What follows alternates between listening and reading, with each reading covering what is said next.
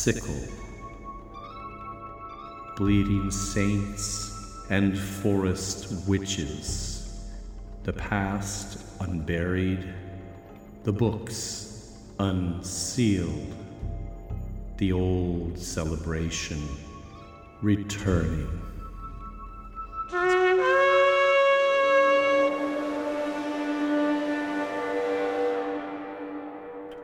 And welcome to my study. Please come in and have a seat. All the books read in you are those used to research our show, and the individual to my right here, along with managing domestic duties, serves as our reader for any passages that will be directly quoted from these sources. Her name is Mrs. Carswell. Hello. I should probably start with a word of thanks to those who ordered my book after I mentioned it last time. Uh, 31 Rotten Pumpkins. It uh, is a real book, by the way, a small pictorial volume of uh, decaying jack o' lanterns uh, rendered in a painterly 17th uh, century style. You can uh, see some images by Googling that name, 31 Rotten Pumpkins, or looking it up on our website. Mrs. Carswell has decided that it's uh, creepy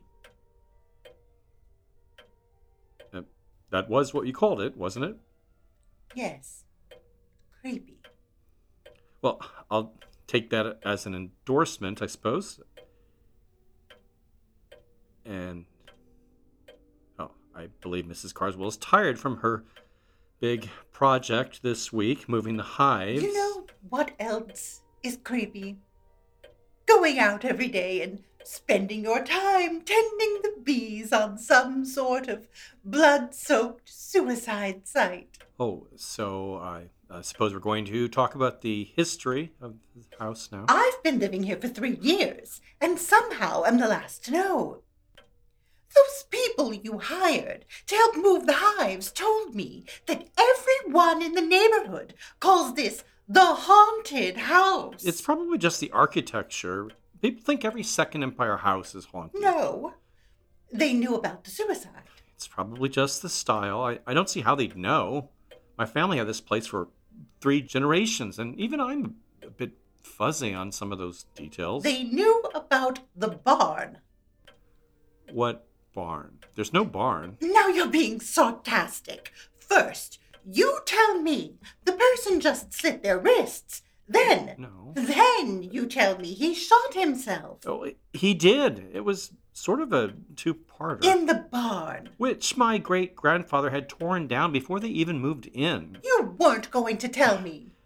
I didn't want you to have to move the hives. I've been keeping bees in a death barn. There's no barn. I've been collecting death honey, eating it, cooking with it, giving it to people. I, I thought it was a nice flat spot and, and far away enough for from... three years.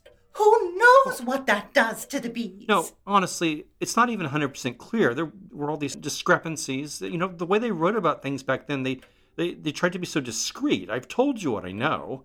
It says something about mortal wounds and a razor in a bathroom, but that even may be a different incident because they also have him crawling to the barn, and it's not clear about the gun, really. Why does that matter? Why are you telling me this? One account made it sound like he died crawling to the barn, but the dates made it sound like he was crawling for two days. I don't no, want to hear. Which I, I guess it's possible if he's weakened from blood loss. I just feel betrayed. What do you want me to do? The barn's already torn down. I can't tear it down again. Which bathroom? Uh,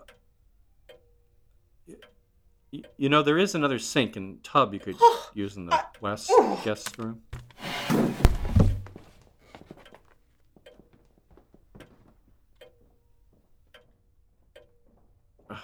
okay. Uh, well, uh, so uh, this will be episode 95 Spirits of the Corn.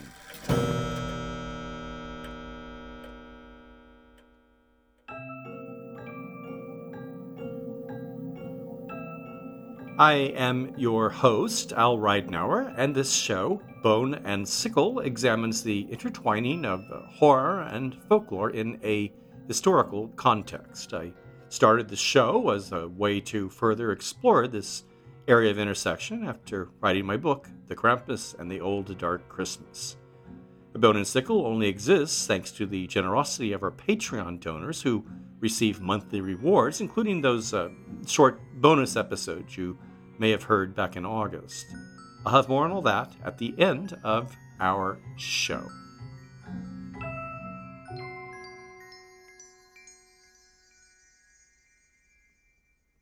John Barleycorn should die.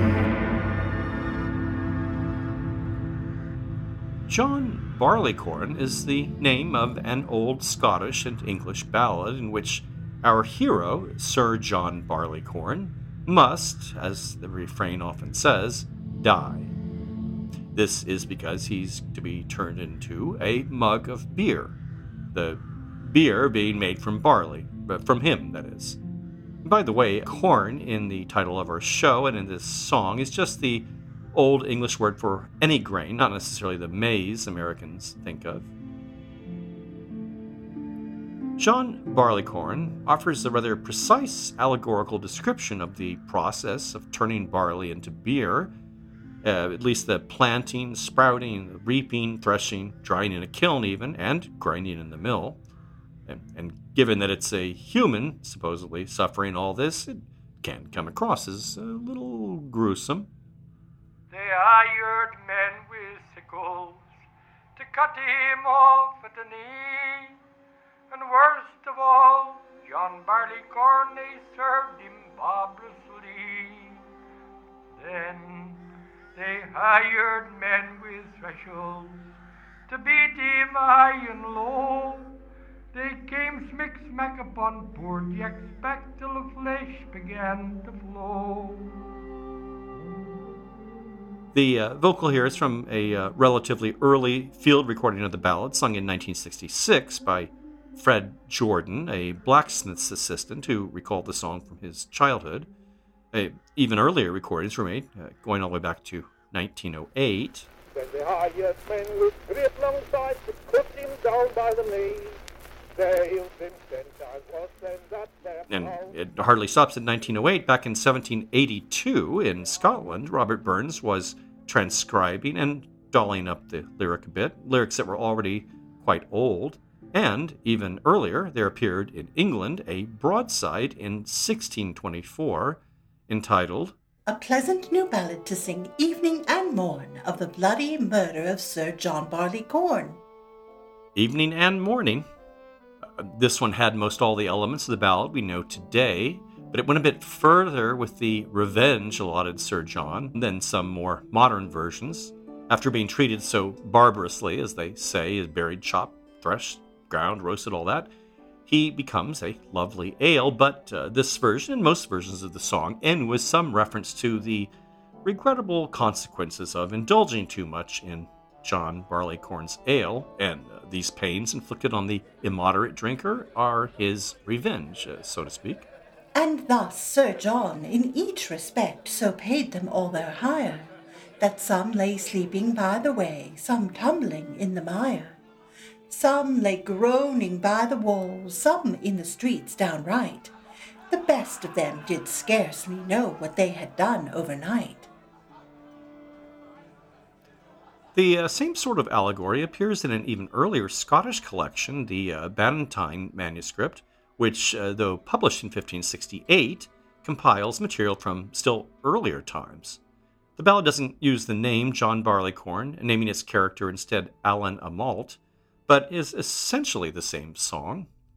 Now, uh, some have been tempted to regard this ballad as having even older, of fabulously ancient roots and uh, decode in it pagan references to dying and rising gods or an ancient sacrifice of a human embodying the grain. This was certainly the case with James Frazer, whose 1890 Encyclopedic Survey of Mythology, The Golden Bough, saw in the lyric a description of a divine rite in which uh, Adonis or Tammuz, uh, or human embodying one of these gods uh, was sacrificed. He saw this sort of thing in a lot of places. But there really aren't uh, scholars who would support this idea now. But we will be looking quite extensively at other observations shared by uh, Frazer in The Golden Bough. The notion that a spirit resided in the corn was made particularly vivid at the time of the harvest when it uh, might appear in the shape of animals retreating from approaching reapers and ultimately seeking a hiding place in the last bit of grain to be mowed. This uh, spirit could uh, take any number of shapes, animal or human, and was given any number of peculiar names and mowed down with um, likewise peculiar ceremony while there were still plenty of these traditions which existed at the time Frazer wrote his book, which, despite any of its uh, erroneous theories, is extremely valuable for documenting those, most of them by now have disappeared, except one old ritual called Crying the Neck, which has been revived in Cornwall and Devon, where that last stand of grain, or the knack, is cut by the reaper who lifts the handful of grain, crying out, I have him! I have him! What are they? What are they? What are they? A neck! A neck! A neck! Hooray! Hooray! Hooray! I have him! In most places, the remaining straw would be kept in the form of a corn dolly, uh, not uh, dolls of uh, human shape, at least not in recent times. Now they're uh, small decorative forms braided in the shape of uh, crosses or horseshoes, and bells, and so forth. But human or not, they resemble a child's doll in the sense that they were originally understood as somehow being alive, inhabited by the living presence of the grain. Frazer also mentions larger effigies identified with the spirit of the corn, these constructed from the last of the grain and wood or flowers and adorned with ribbons. These would be carried in processions from the field to the farm at the commencement of harvest celebrations. And in whatever form it's preserved, this uh, last bit of grain and straw would often be fed to the livestock on Christmas or mixed with the seed to be planted in the spring, which ensure the health and fertility of the animals and crops in years to come. Frazer mentions quite a few animals which might embody the corn spirit. wolf, dog, hare, fox, cock, goose, quail, cat, goat, cow, pig, and horse. and that one who cuts the last sheaf sometimes Gets the name of the animal as the rye wolf, the rye sow, the oats groat, and so forth, and retains the name sometimes for a year. a particularly interesting animal embodiment around which a, uh, substantial body of mythology has been spun is uh, something called the Habergeist. One of the most comprehensive descriptions of this creature comes from the uh, early German ethnographer Wilhelm Mannhardt, whose uh, two volume Wald- und Feldkulte, Forest and uh, Field Cults, from 1875 and 1877, and was uh, used extensively by Frazer in The Golden Bough, as I used it myself in my Krampus book. The Habergeist he describes is usually a goat or goat like creature. The uh, word Haber is uh, an Austrian word for oats, and uh, Geiss, a uh, dialect word for female goat, though uh, some have also suggested that uh, is a corruption of the German Geist or uh, spirit. Sometimes the Habergeist possessed only three legs, two hind and one foreleg, or it might be imagined as a goat with ponderous horse hooves or a goat with wings. This uh, bird like nature is often mentioned. Sometimes it's a great and loathsome bird with three legs, or a half bird, half goat. In Tyrol, it could be a bird that somehow looked like a man. In Styria and Carinthia, it could even be a winged dragon, or the embodiment of the devil, or the mount ridden by the Dark One. Sometimes it was said to visit sleeping victims at night and press its weight upon them, like the uh, nightmare, the Druda, causing what we would now call sleep paralysis. In uh, Styria, one odd legend identified the Habergeist as the ghost of a goat that plunged from a cliff with its master during a uh, flight from a predator trying to seize the animal. Other stories describe it as a departed soul in the shape of a goat haunting the fields around the home in which someone lies dying, something like the banshee. And uh, like the banshee, its cry is quite prominent in the folklore. This can be simply like the bleating of a goat, but at other times it's described as the cackling of a goblin, the shriek of an owl, or the croaking of a toad. It's apparently rather hard to describe, and nobody would want to imitate this sound because those who dared to do so would be attacked by night and killed by the Habergeist. The creature's cry usually heralded misfortune, particularly if it followed the ringing of the Ave Maria. Should its call precede the bells, however, good fortune might follow. And hearing its cry in the autumn foretold a long and grueling winter, though sometimes its call, like the cuckoo's, could announce the coming of spring. The attacks by the Habergeist were often used as threats to keep children from wandering into the fields. Mannhardt describes its functioning in Bavarian and Austrian society as a hand of justice by pursuing, for example, sinners, and frightening the disobedient, including children who torture animals and lazy maids. This association with children's behavior connects the Habergeist, of course, with St. Nicholas traditions, and the creature would sometimes show up alongside the Krampus in the old Alpine Nicholas plays, and even more alongside the uh, Perchten on Epiphany. In uh, contexts like that, it would be represented by one or two performers hidden under uh, hides or a blanket, with the foremost operating the head wagging about atop a long stick and equipped with a hinged jaw that be used to snap up the hats of uh, unwary uh, spectators or audience members.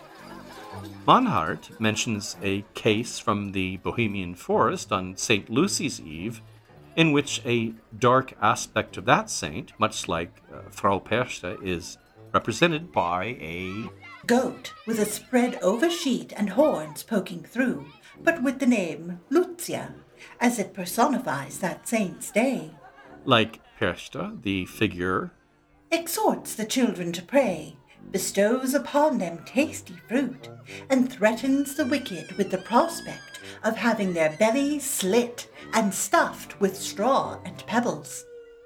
Another rather mysterious entity associated with crops in German speaking lands went by the name of Bilvis or Pilvis or other variants while in the northeast it was sometimes seen as benevolent, uh, further south, and more often, it's a destructive being. Sometimes it's imagined as the personification of whirlwinds that might tear through the fields, destroying plants as would the Windsbraut or Bride of the Wind. But it was most prominently imagined as a sort of devil or witch, in his Germanic mythology, Grimm describes the Bilvis as a spiteful creature that wants to do his neighbor a rascally mischief. Goes at midnight stark naked, with a sickle tied to his foot, and repeating magic spells through the middle of a field of corn just ripe. From that part of the field that he has passed his sickle through, all the grains fly into his barn, into his bin. He also notes that St. John's Eve and Walpurgisnacht are uh, prime times for this sort of mischief, and provides a few more details on how these swaths are cut with small sickles tied to their great toes, stepping slantwise across the field. Such persons must have small, three cornered hats on, if during their walk they are saluted by anyone, they must die that year.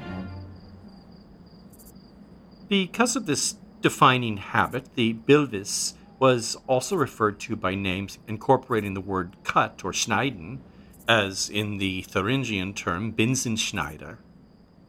The folklorist Ludwig Bechstein, in his German Legends book of 1853, uh, further notes that farmers put aside a tenth of their crops as an offering to the Bilvis in order that their fields remain unmolested. Should your field suffer from uh, cut swaths that look like the handiwork of the Bilvis, you can detect if this is so using a technique which uh, Grimm describes. On Trinity Sunday, or St. John's Day, when the sun is highest in the sky, to go and sit on an elder brush with a looking glass on your breast and look around in every quarter, then no doubt you can detect the Bilvis. If the devil is spotted, one can rid himself of the tormentor by hurling at it a knife inscribed with three crosses while shouting, There you have it, Bilvis! Another way is to carry some ears that the Bilvis has cut to a newly opened grave in silence, and, not grasping the ears in your bare hand, if the least word be spoken, or a drop of sweat from your hand get into the grave with the ears, then, as soon as the ears rot, he that threw them in is sure to die. Naturally, the spectre of the Bilvis is another threat used to keep children from wandering into the field so that it will not, uh, according to Grimm, cut off the children's feet or the tendons of the feet. Another creature is sometimes blamed for these lines cut through German rye fields. The uh, Roggenwolf or rye wolf. Jacob and Wilhelm Grimm, in their 1893 German dictionary, describe it as A ghostly apparition in the rye field. Also, the last sheaf and the doll made from it. And of course, it's always described as particularly large and fearsome and voracious, often glutting itself to the point of becoming immovable, according to various tales. Its diet consists of the rye, which it jealously guards, as well as the occasional misbehaving child who wanders into the fields. When a child is killed by the rye wolf, it's said his spirit hovers in the nearby trees until the crop is completely harvested. Sometimes the rye wolf is nicknamed yellow Yellowtooth, a fright figure also said to lurk in barns and attics or other places where children must not enter. While more frequently a fearsome presence, sometimes the rye wolf is believed to stimulate the field's fertility by running through the grain. And these uh, creatures are often said to be under the control of a figure called the rye mother, where rye is grown, or the corn mother, more generally. The corn mother appears not only in the German speaking regions we've been discussing, but also in France, Sweden, and Poland, where near Krakow, the woman who binds the last sheaf, according to Frazer, embodied her and was. Wrapped up in the sheaf so that only her head projects out of it. Thus encased in the sheaf, she is carried on the last harvest wagon to the house, where she is drenched with water by the whole family. She remains in the sheaf till the dance is over, and for a year she retains the name of Baba. In France, near Auxerre, the last sheaf standing is also referred to as the wheat mother, barley mother, or whatever the crop may be. When it's uh, cut, Frazer says, They made a puppet out of it, dress it with clothes belonging to the farmer, and adorn it with a crown and a blue or white scarf. In some places in Germany and most all the United Kingdom, that final bit of grain is often not a mother, but a grandmother, the granny or old wife. In Wales, in North Pembrokeshire, where it's called the hag, it was not taken down with a single straightforward swing of the sickle, but All in turn threw their sickles at it, and the one who succeeded in cutting it received a jug of home brewed ale. This uh, sort of sickle throwing sport is actually mentioned quite a few times from widely scattered locations, and I'm sure there were never accidents. In Germany, the most common, or at least widely studied figure of this type was uh, not a mother or grandmother, but an aunt, the Roggenmumme, or rye aunt, Roggen rye, and uh, an archaic word muma for aunt. There are uh, all manner of variations on this for other crops, and rye mother, not aunt, was also used in some parts, as was corn mutter, grain mother, but uh, all these share enough traits to be treated as a single entity. Her most uh, prominent function is as a Schreckgestalt, or Fear figure. Uh, something to scare children away from straying into the fields where they might get lost or trample plants. The rye aunt could also be regarded as a life giving entity, and her passing over the fields was observed in the waving of the grain in the wind. When angered, however, she could become a destructive whirlwind. She was also associated with rain, drought, or lightning, depending on her mood. She sustained herself on a portion of the crop which needed to remain untouched in the harvest. Neglecting such traditions could also cause her to blight the crops with ergot, the fungus known in German as Mutterkorn, or Mother grain. thus named presumably as the grain is marked by the corn mother's displeasure. Sometimes the rye wolves were also said to be the cause of this blight. Her traits as a children's fear figure were richly detailed in uh, Richard Beitl's study Investigations into the Mythology of the Child, a uh, doctoral thesis written in 1933, but only published in 2007, it seems. Stories uh, Beitl collected describe the rye aunt as consistently being of superhuman size, completely black or white in color, and with long arms and claw like fingers, the better for snatching unruly children, of course. And her fingers were sometimes tipped with claws of iron, the same material composing her heart and her breasts. There's uh, actually a great deal of emphasis on her terrifyingly large breasts. While most often mentioned as being black iron, they're also sometimes said to be of wood or silver, and are pendulous enough to be thrown back over her shoulders as she tears about over the fields. Or she may bear a grotesque multiplicity of breasts. And at the tips of those breasts, if you dared get that close, one would encounter razor sharp nipples, which may also be red hot. But most uh, commonly, they're said to dispense something nasty and lethal to children whom she forcibly breastfeeds, either poisoned milk, blood, or tar. Or she may simply crush and smother children in her ample embrace. Her face is that of a crone. She may have a crooked nose or bristles like a boar upon her chin, and may, Beitl writes, wear glasses, which sounds like her least terrifying feature. Sometimes, however, she lacks all these attributes because she has no head. And uh, naturally, she carries a uh, sickle or scythe. The rye aunt's wardrobe is often entirely black, sometimes gray, ragged, and fluttering in the wind, and she may wear a white headscarf like a reaper. Sometimes, as in some Czech representations from German speaking Bohemia, where she was imagined as being very old, she used a crutch to walk. Not only does she seek to kidnap children who stray into the fields, but she may lure them there, bewitching them with her hypnotically waving grain.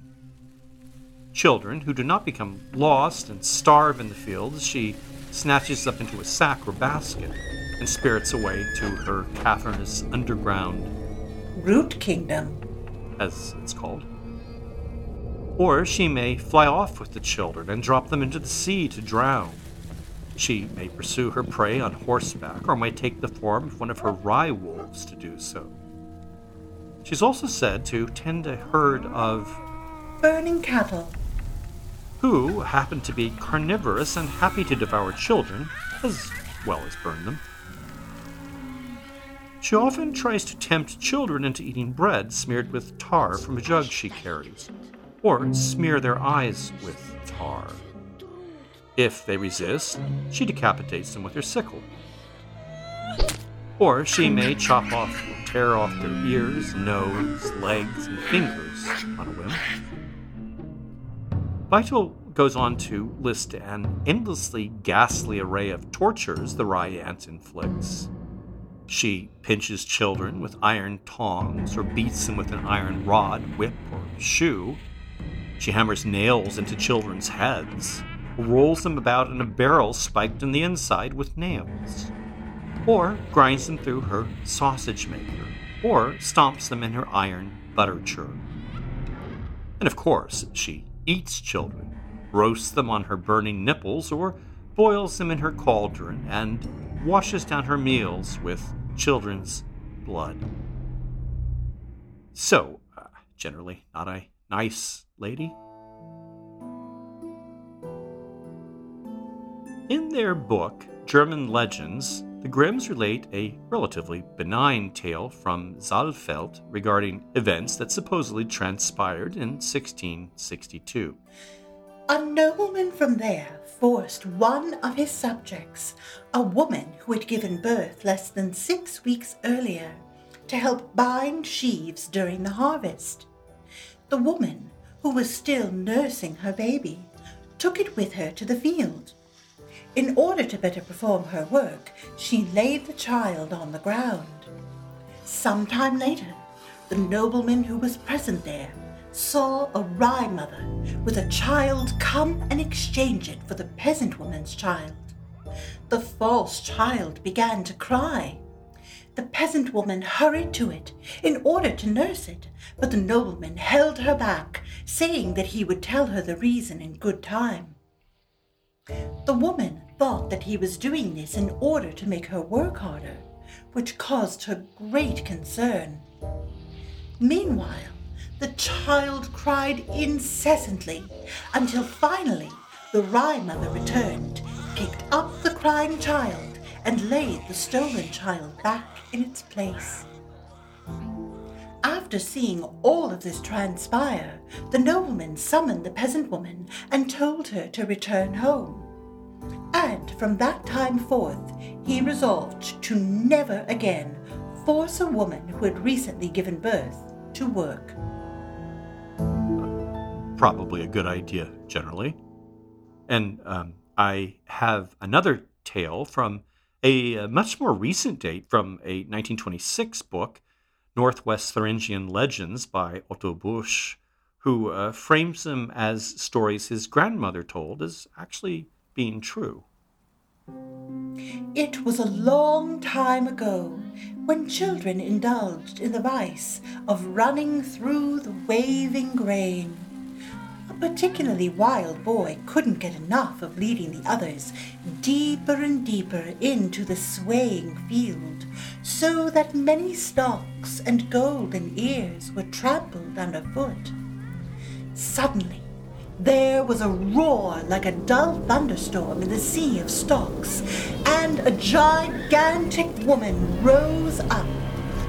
Terrified, the children ran away and hurried home.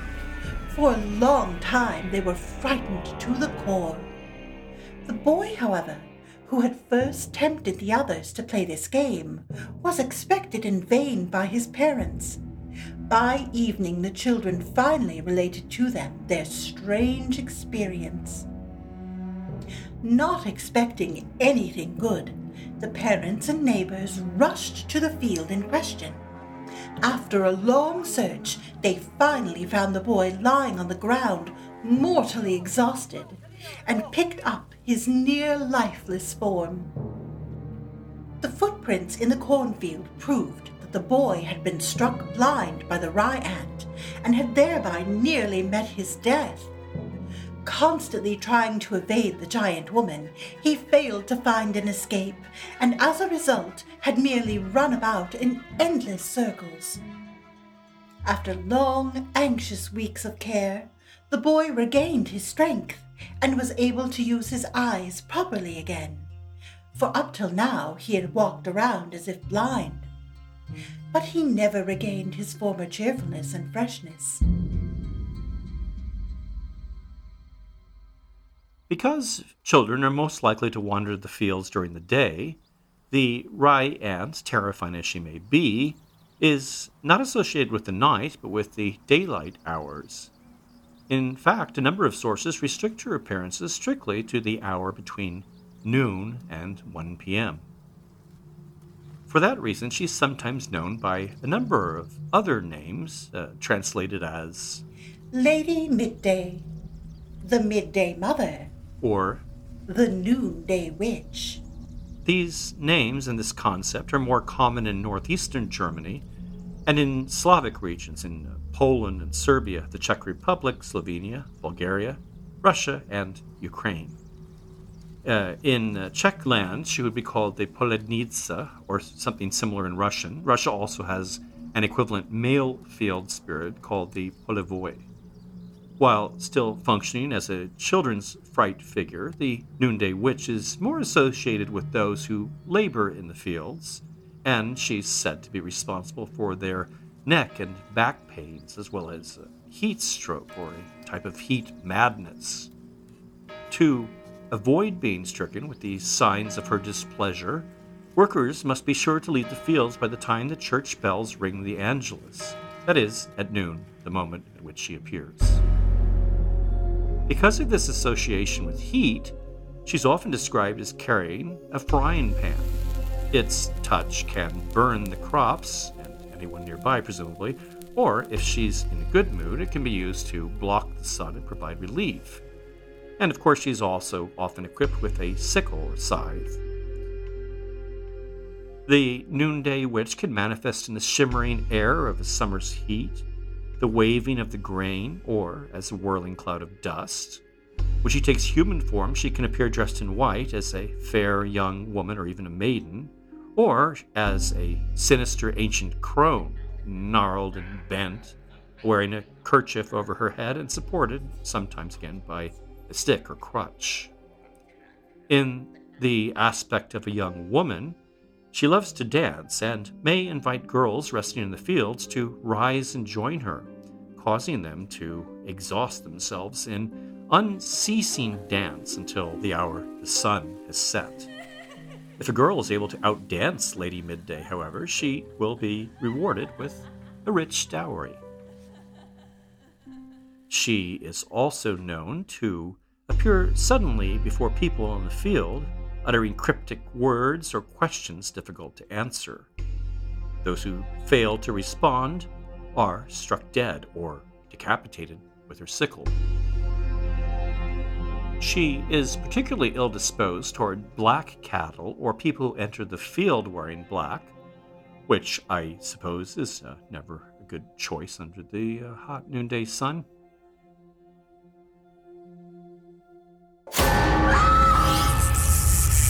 Vy máte ženu? No. Proč nepřišla s váma? Pojď, něco ti ukážu. Co tam je? That's from the 2016 Czech horror film released in English as The Noonday Witch. Set in contemporary times, it's got some nice psychological tension underpinning the story of a mother and daughter starting their lives over in a small rural village where this mythology still holds sway. It's kind of a slow burn, but mostly satisfying and very atmospheric considering all that sunlight.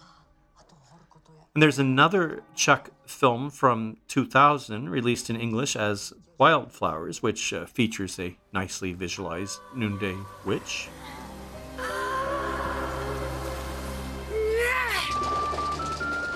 I've uh, mentioned this film back in our 2020 Rusalka episode, as it also features a water goblin or vodnik. The film is a word for word adaptation of an 1853 anthology of folkloric tales in verse by the Czech poet Karel Erben, collected under the name Kytice, meaning bouquet. It goes a bit over the top stylistically at times, feeling like a 1980s perfume commercial, but it's well worth a watch, if nothing else, for its adaptation of Erben's uh, take on the uh, undead lover motif. His uh, Noonday Witch poem begins with uh, a mother preparing to serve lunch to her husband, who will soon return from the fields. A, uh, a process made exceedingly difficult by a troublesome, screaming child.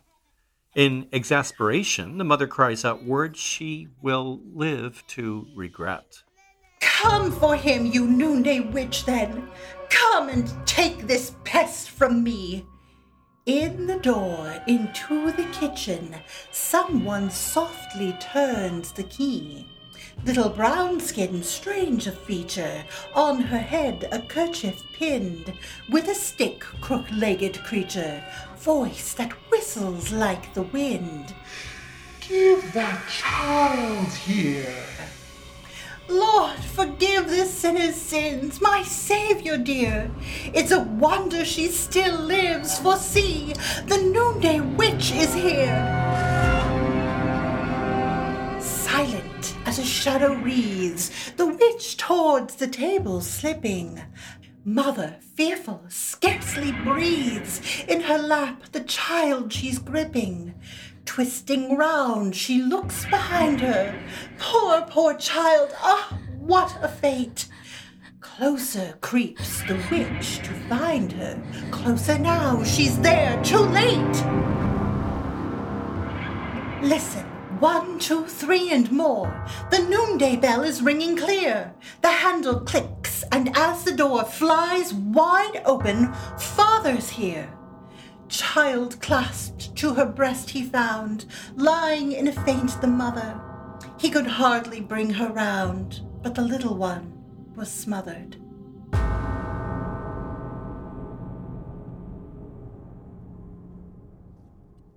To wrap up our show, I thought I should give a nod to some themes you may have expected from the title Spirits of the Corn. Uh, particularly here in the US, with Halloween in the air, you may have imagined uh, fields of maize, corn stalks, and scarecrows. Uh, scarecrows inhabited by evil spirits, of course. And, and let's just say it uh, killer scarecrows. Honestly, I did toss around this idea, but I didn't find anything with real historical context that would justify a lengthy treatment. There is an 1859 short story I'd recommend, Feathertop, one word, by Nathaniel Hawthorne, as Hawthorne's always good, and it does have a scarecrow given life by a witch, but it's uh, more of a, a, social satire or moral parable than a horror story. And I've also already addressed the connection between the old uh, alpine legend of the Sennentuntschi and the uh, urban legend, the scarecrow of uh, scary stories to tell in the dark. Uh, that was in our Holy Puppets and Medieval Robots episode, if you're curious. It seems that uh, evil scarecrows are almost exclusively a relatively recent cinematic phenomenon. I don't have much information on those sorts of films, and while there may be some more recent offerings that are entertaining, I've actually avoided all this sort of thing as the whole genre was tainted by the notoriously bad Scarecrow franchise of the uh, early 2000s. Six college friends on a holiday break from school. That would be Scarecrow in 2002, Scarecrow Slayer in 2003, and in 2004. Scarecrow Gone Wild. However, there is a sinister scarecrow whom I think provides a bit more grist for our mill, a little more history and Gothic atmosphere. He rides at night through the Kentish coastlands of 18th century England. With his clothes all torn and tattered, through the black of night he'd ride. From the marsh to the coast like a demon ghost, he'd show his face, then hide, and he'd laugh till he split his side. Scarecrow.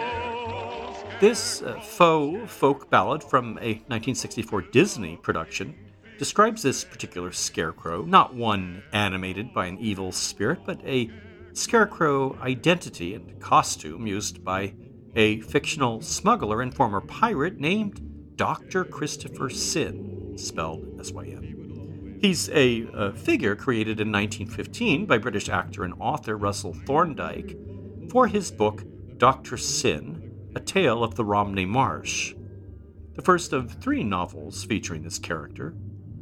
By day, Dr. Syn is a kindly vicar, but one we learn with a checkered past as a brutal pirate, Captain Clegg.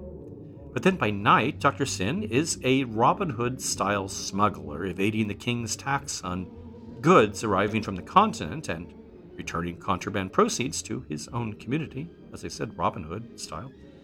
His uh, gang of smugglers, like certain historical smugglers, the uh, Buck Riders or Böcker Riders in uh, 18th century Holland, for instance, uh, would exploit local superstitions to keep their activities secret, assuming ghostly disguises and painting their horses with luminous paint and so on, with, uh, of course, Dr. Syn playing a scarecrow. Thorndike stories were adapted as films, the first in 1937 and in a 1962 Hammer production. A funeral moves under the cloak of night. But no one inquires who has died, nor why the corpses are dispatched with such desperate haste. Starring Peter Cushing as the parson who knew every secret of the night creatures. The creatures being the disguised ghost like smugglers, of course. And uh, Night Creatures was released in the UK under the title Captain Clegg and the Night Creatures. In the film, smugglers disguised as scarecrows act as spies for Cushing's character. Dr. Syn was renamed Bliss for the film here to avoid legal battles with Disney Studios, then preparing to release their 1964 adaptation, which was a long three parter aired on their Magical World of Disney series.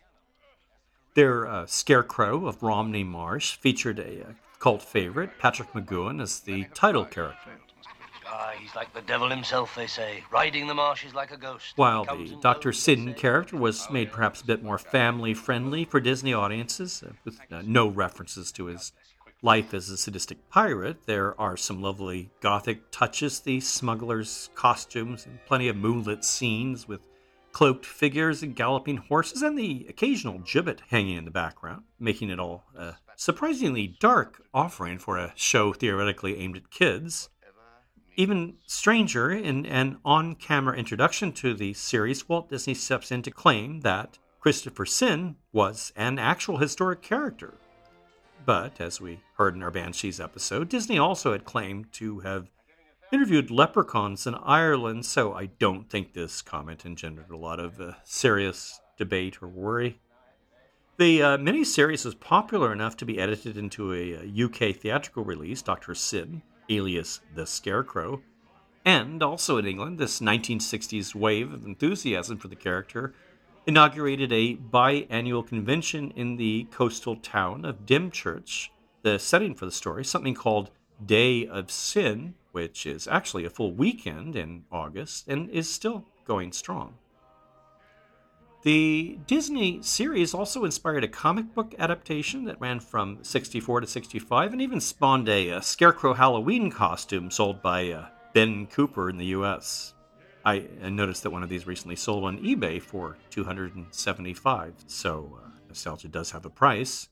And around that time, uh, 64 65, a re recording of the uh, series theme song was issued on a 45 it seems that it was released around this very time of year, given what they put on the flip side, that is the song with which we'll close. Trick or treat, trick or treat, trick or treat for Halloween.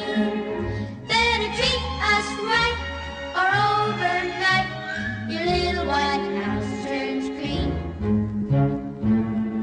Trick or treat, lady. Tip over your garbage, madam?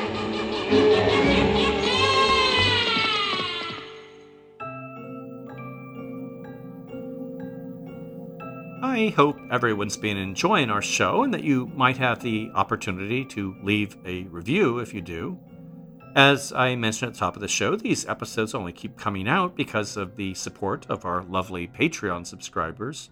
It's truly the only reason I'm able to bring you these sort of deep folkloric dives. Uh, when you donate, you're contributing towards the more than 100 hours of work that goes into each episode. And pledge commitments begin at a mere $1 and can be edited at any time. Those subscribing at the $4 level or higher receive a short extra episode, as I mentioned.